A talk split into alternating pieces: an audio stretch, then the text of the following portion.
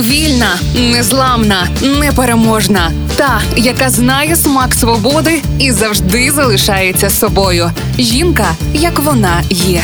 Про жінок, які змінили хід історії в програмі Ольги Телипської на Радіо Перше. Здається, що овочі та фрукти на ринку для неї не їжа, а фарби. Саме так коментують дописувачі інстаграм дописи Дарини Косар, українка, яка робить дивовижні картини з їжі. Для цього вона використовує звичні продукти і свою фантазію. Успіх до Дарини прийшов після того, як американська компанія для просування нового альбому співачки Кеті Перрі замовила їй портрет з білого і чорного шоколаду і фруктів. І тут понеслось в скорому часі в доробку Дарини співпраця Шеблі Епл, Модест Ману, Крістіан Лабутен, Беліган Бойс та іншими. А до того Дарина Косар працювала секретаркою. Виросла у Києві, як і більшості дітей, народжених у мінливих 90-х, мені не вдалося постраждати від достатку іграшок. Звідси моя стандартна відповідь на запитання: звідки креатив? Коли в тебе немає нічого, то інструмент гри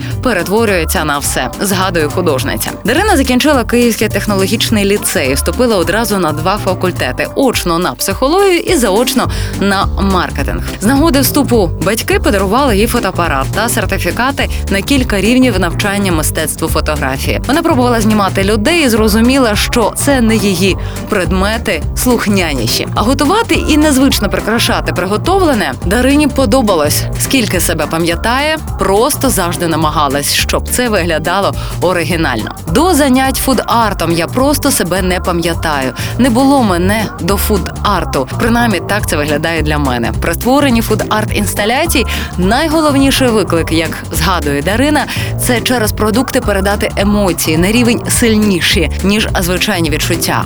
Вживання того чи іншого продукту Дарина займається фуд-артом і досі. А з початку війни почала займатися пошуком та закупкою необхідних речей для ТРО. Допомагала літнім людям, які залишились одні в Києві, доставляти ліки та продукти.